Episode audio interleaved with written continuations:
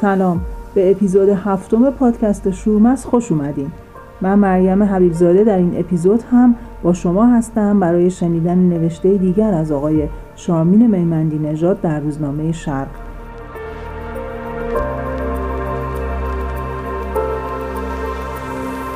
در مقاله این اپیزود شامین میمندی نژاد اشاره داره به افغانستان.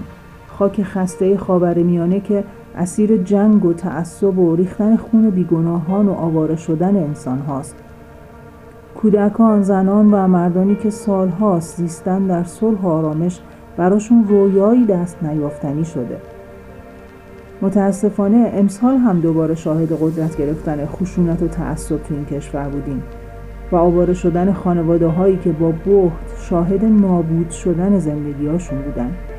خیلی از این مهاجران که به کشورهای همسایه مثل ایران اومدن در کشور مقصد هم با مشکلات زیادی روبرو بودن که باعث میشه اغلب در مناطق حاشیه ساکن بشن. بیکاری و نداشتن درآمد و فقر اونها رو به سمت موزلات محلات حاشیه مثل اعتیاد بیشتر سوق میده.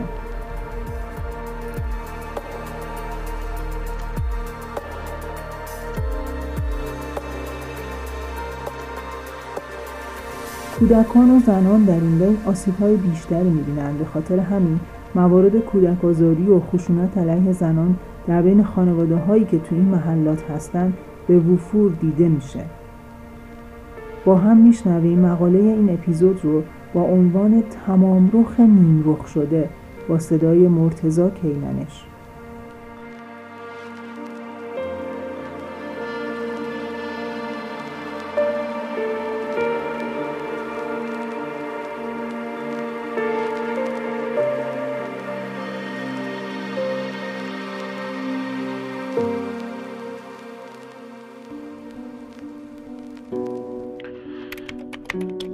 تمام رخ نیم رخ شده.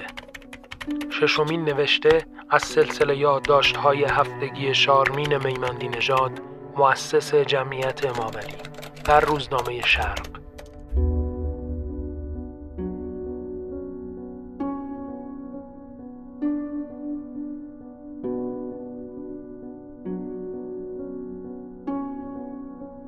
سکوت شب زده بیمارستان تقسیمی است بین دردی که امید به درمانش می رود و مرگی که بی درمان است. سال 1386 ساعت دو نیمه شب در خاموشی طبقه منفی یک خودم را به راهروی منتهی به آزمایشگاه و رادیولوژی می رسانم زمزمه زیر لب داشتم. خدایا آجزان از تو کمک می خواهم انتهای این راه رو مرگ مظلومی دیگر نباشد.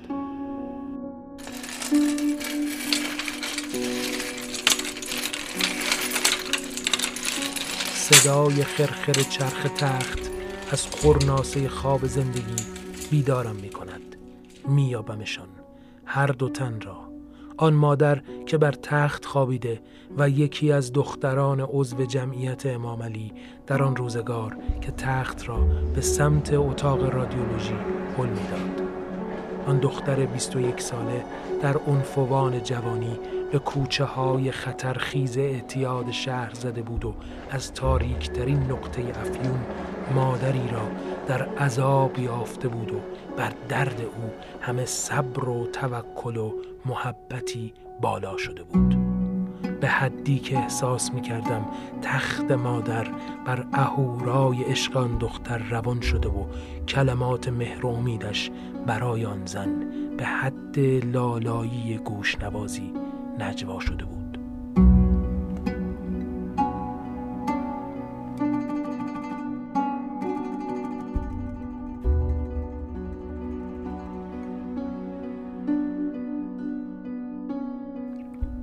آن تپش زیبای وصل نزدیک شدم. چیزی در انتهای آن راه رو هست شده بود که با تشخیص سرطانی که برای آن زن داده بودند به زودی نیست می‌شد و ترسم در ماندن عاشقی جوان در هجر و فصل مادری رنج دیده بود. خدا را صدا می زدم که نگذار دوباره شاهد شکستن امید و عشق باشم. دم مسیحایی کجایی تا نفس بگیری در جان یکی زن مظلوم سرزمینم تا رستاخیزی کند از بستر مرگ؟ پیش چشمان تشنه منتظرانی که سهم عدالت این زن را می‌خواهند.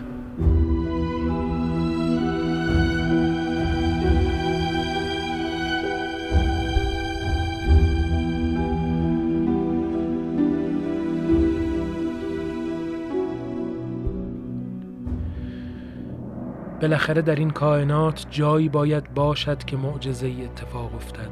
جرأتی یافتم که چهره مادر را بنگرم. تمام رخش نیم رخ شده بود. چشم چپش را تخلیه کرده و گونه و فکش را تا پایین تراشیده بودند. تنها لبش به لبخندی در آن سوی بی صورت صورتش آواره و چروکیده بود. بچه سال مادری که در نوجوانی به عقد مردی از افغانستان درآمده بود. مردی از شانه های زخمی پامیر که در پاورچین مردد مرغ مرگ بر زمین سوخته آنجا که دیگر هیچ دانه مهری برای چیدن نیست هجرت کرده بود. سهمش از فرار از جنگ پنج شیر در این سو شیره و تریاک و هروئین و خماری شد. نمی‌خواست کسی زندگیش را تاراج کند. اما آن مرد امروز قارتگر زندگی زن و فرزندش شده بود و در جنون مواد همان کاری را با اهل خانش می کرد که متجاوزین با میهنش کرده بودند. مادر جوان سرش را بالا آورد و مرا ملتمسانه نگریست. ناگهان آهوی میشی نگاهش بر جانم دوید و از خودم پرسیدم اگر این مادر بمیرد سرنوشت فرزندانش چه خواهد شد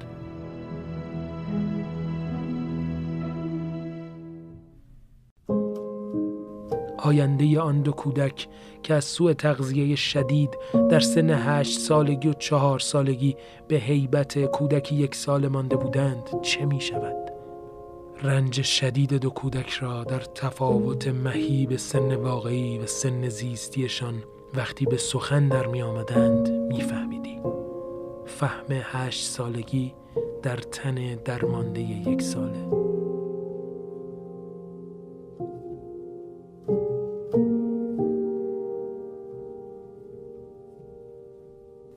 آن ایام جمعیت امام علی آنقدر کوچک و نحیف بود که در برابر بیتوجهی ها و بیعدالتی ها به راحتی جوانه نهالش خم می‌شد و می شکست.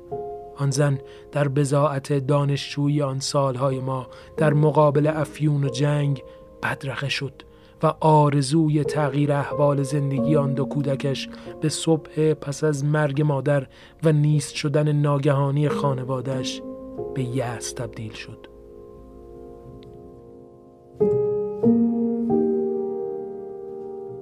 ده سال از شب مرگ آن مادر گذشته.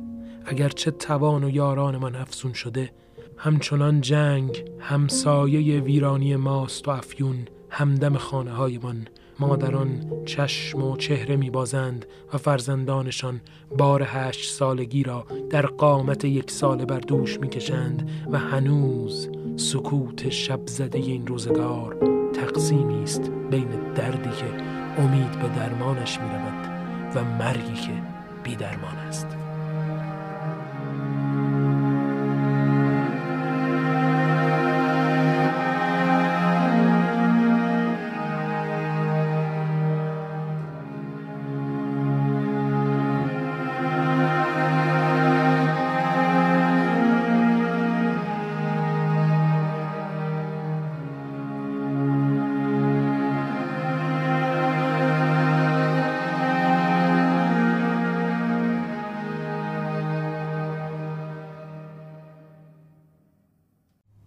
است آشنایی بیشتر با وضعیت خانواده هایی که در چند ماه گذشته از کشور افغانستان مجبور به مهاجرت شدند مصاحبه ای داشتیم با سرکار خانم عزیزی از فعالین حقوق زنان در افغانستان که در کشور خودشون مدیر مدرسه هم بودن اما مجبور به مهاجرت شدند ایشون بعد از رسیدن به کشور ما در یکی از خانه های ایرانی جمعیت امام علی مشغول به تدریس شدن و در حال حاضر به کودکان ایرانی و افغانستانی درس میدن.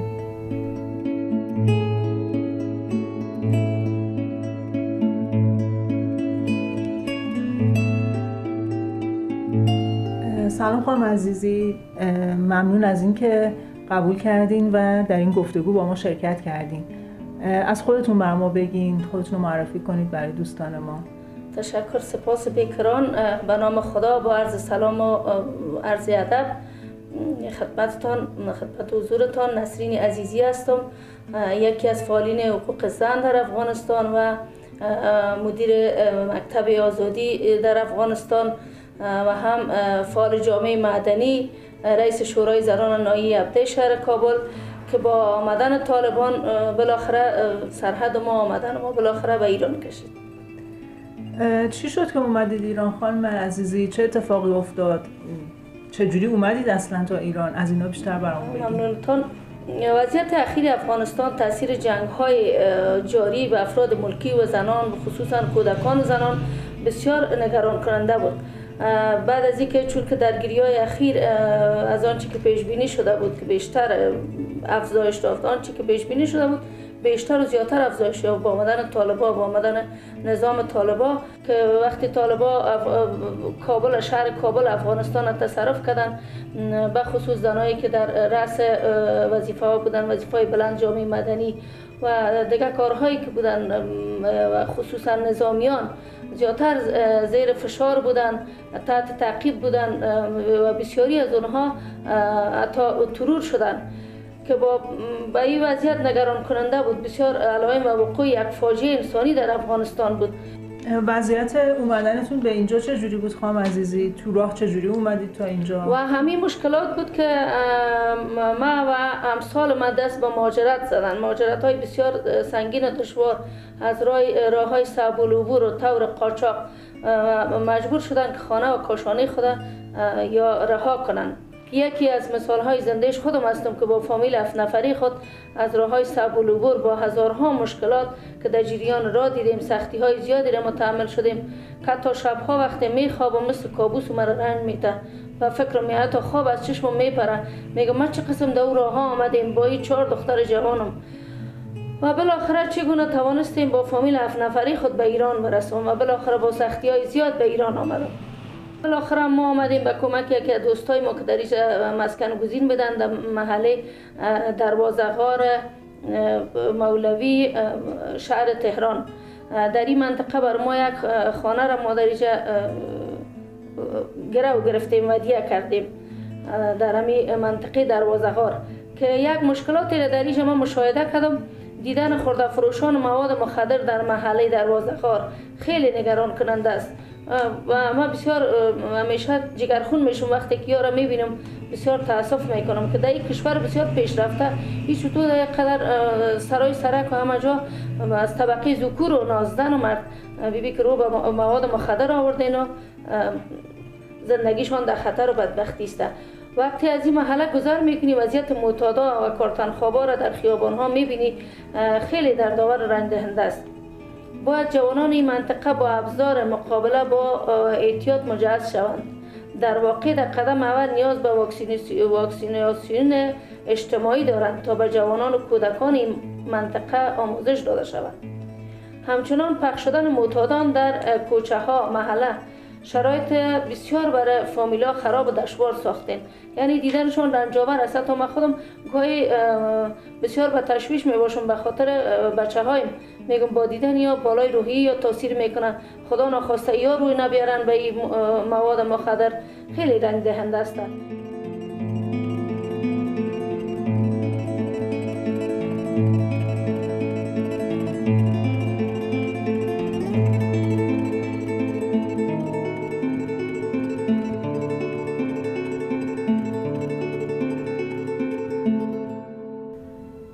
حالا که از مهاجرت اجباری صحبت کردیم خوبه که در پایان به این نکته هم اشاره کنیم که وجود انجیو ها یا همون سازمان های مردم نهاد چه در کشور مبدع و چه در کشور مقصد در مسئله مهاجرت تأثیر گذاره. در کشور مبدع وجود سازمان های مردم نهاد و جامعه مدنی فعال می‌تونه کمک کننده باشه برای حمایت و مطالبه حقوق کسانی که به خاطر نبود امنیت، بیکاری و فقر غذایی شرایط انقدر براشون سخت میشه که تن به مهاجرت اجباری میدن. در کشور مقصد هم وجود چنین سازمان هایی می‌تونه کمک کننده باشه تا مهاجرین حقوق اولیه انسانیشون رعایت بشه و حداقل ها برای توانمندی اونها فراهم بشه تا در مسیر توسعه انسانی در جامعه اثر مثبت داشته باشند.